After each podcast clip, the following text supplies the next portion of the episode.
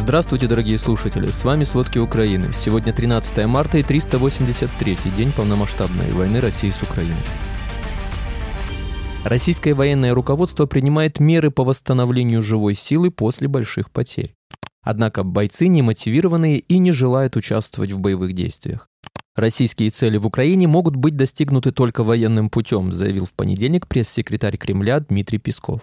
Власти Польши намерены обнародовать документы о коррупционном влиянии России на депутатов Европарламента. Обо всем подробней.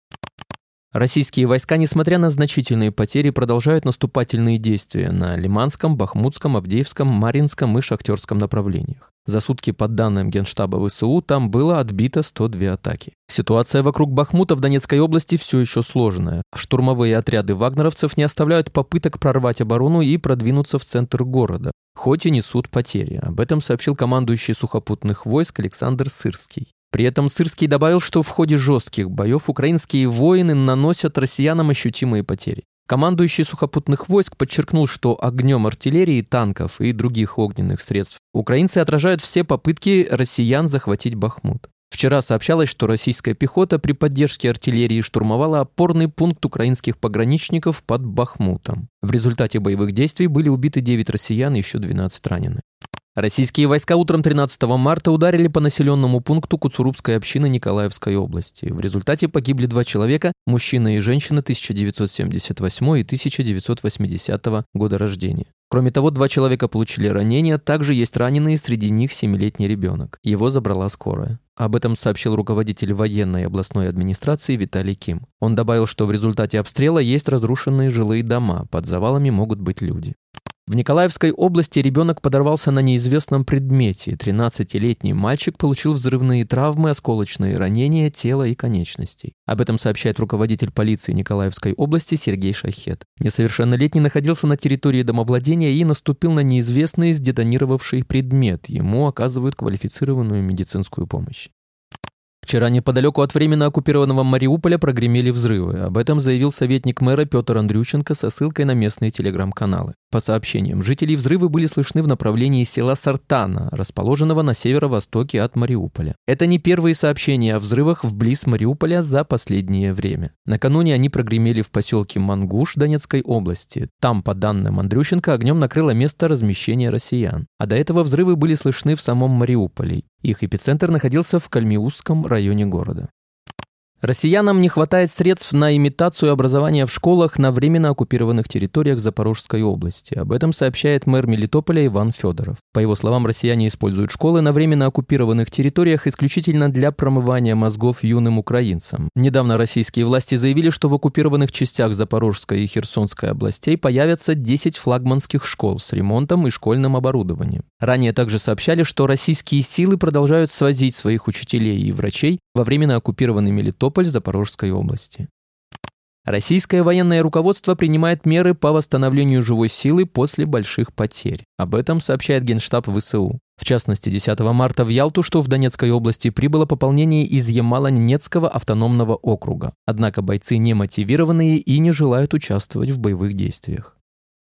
Харьевский уездный суд принял решение арестовать трех политиков, подозреваемых в установлении связей с иностранным государством против Эстонской республики сроком до двух месяцев. В ночь на 10 марта эстонская полиция безопасности задержала троих мужчин по подозрению в создании связей против Эстонской республики. Кроме Айво Петерсона, позже выяснилось, что задержали также Дмитрия Роотси и Андрея Андронова. Известно, что Петерсон и Роотси – граждане Эстонии, Андронов – гражданин России с постоянным видом на жительство в Эстонии. Стоит отметить, что Айва Петерсон баллотировался по списку Объединенной левой партии Эстонии Вида Верума регион Нарвы и получил там 3969 голосов, но его партия партия не прошла в парламент. Он неоднократно выступал с заявлениями в поддержку действий России, а также недавно посетил захваченные Россией регионы Украины.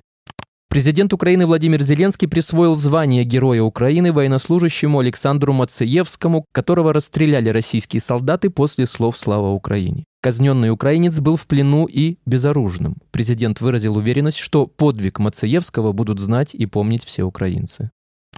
На этой неделе Украина начала вторую посевную с момента полномасштабного вторжения Российской Федерации. Об этом заявил премьер-министр Украины Денис Шмыгаль в Facebook. В настоящее время посеяны первые 16 тысяч гектаров зерновых и зернобобовых культур. Также на этой неделе Украина и Польша упростили прохождение границы для аграрной продукции. Шмагаль сказал, что Украина и дальше работает над продолжением зерновой инициативы и расширением перевалки дунайских портов. Ранее сообщалось, что Украина достигла с Польшей договоренности об упрощении прохождения процедур при экспорте украинских зерновых и масленичных культур транзитом через польскую территорию в другие страны. Также писали, что Украина хочет расширить условия зерновой сделки. При этом россияне регулярно блокируют зерновой коридор. Премьер-министр Польши Матеуш Моровецкий заявил, что у страны должна быть столь сильная армия, чтобы ее никогда не нужно было использовать. Поэтому Польша планирует укрепить свои вооруженные силы. Также он отметил, что хотя Польша является членом НАТО, сильнейшего военного альянса в мире, страна все равно будет укреплять свою армию. Основой этого являются крепкие государственные финансы. Власти Польши намерены обнародовать документы о коррупционном влиянии России на депутатов Европарламента. Такое заявление сделал польский премьер-министр Матеуш Моровецкий. Он напомнил, что несколько месяцев назад в ЕС разразился коррупционный скандал, связанный с попытками Катара и Марокко повлиять на решение Европарламента с помощью взяток депутатам. Моровецкий уточнил, что речь идет о группе евродепутатов. При этом делегаты от Польши в этом скандале не замешаны.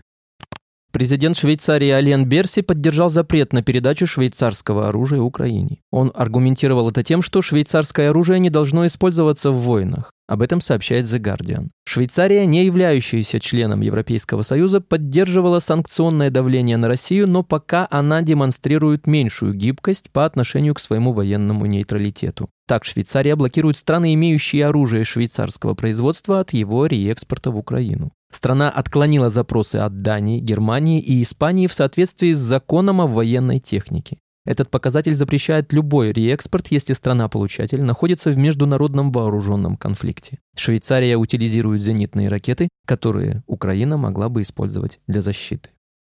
Растущий счет потерь за войну, который по западным данным превышает 200 тысяч человек убитыми и ранеными, не меняет воинственного настроя президента Владимира Путина. Российские цели в Украине могут быть достигнуты только военным путем, заявил в понедельник пресс-секретарь Кремля Дмитрий Песков. Он также отверг идею создания переговорной группы по Украине из представителей западных стран, которую озвучил бывший председатель Мюнхенской конференции по безопасности Вольфганг Ишингер, и отказался комментировать информацию о визите в Москву председателя КНР Си Цзиньпина, предложившего в начале февраля мирный план из 12 пунктов. Россия причастна к организации массовых протестов в Кишиневе против власти. Об этом заявил глава полиции Молдовы Виарел Чернеуцяну. Спецслужбы Российской Федерации сформировали для массовых протестов в Молдове 10 групп, в которых находятся по 10 человек. Им обещали по 10 тысяч долларов за поддержку пророссийских сил в стране. Известно, что 11 марта полиция задержала семерых участников подпольной сети. Кроме этого, правоохранители задержали гражданина России, прибывшего в Кишинев 9 марта. По предварительной информации, он должен был научить людей, которые должны дестабилизировать ситуацию в стране. Белгородский областной суд приговорил к трем годам колонии 21-летнего мужчину, которого обвинили в попытке уехать воевать на стороне Украины. Об этом пишет «Новая газета». По версии суда, мужчина пытался выехать в Украину для участия в боевых действиях в составе украинских нацбатальонов.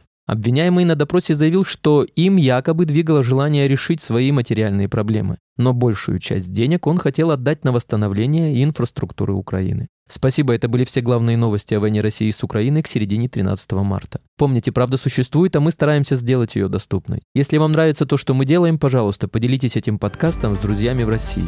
Также, если вы хотели бы помочь нам делать материалы еще более качественными, пожалуйста, оставляйте фидбэк. Это очень важно для нас и для распространения правдивой информации. До встречи.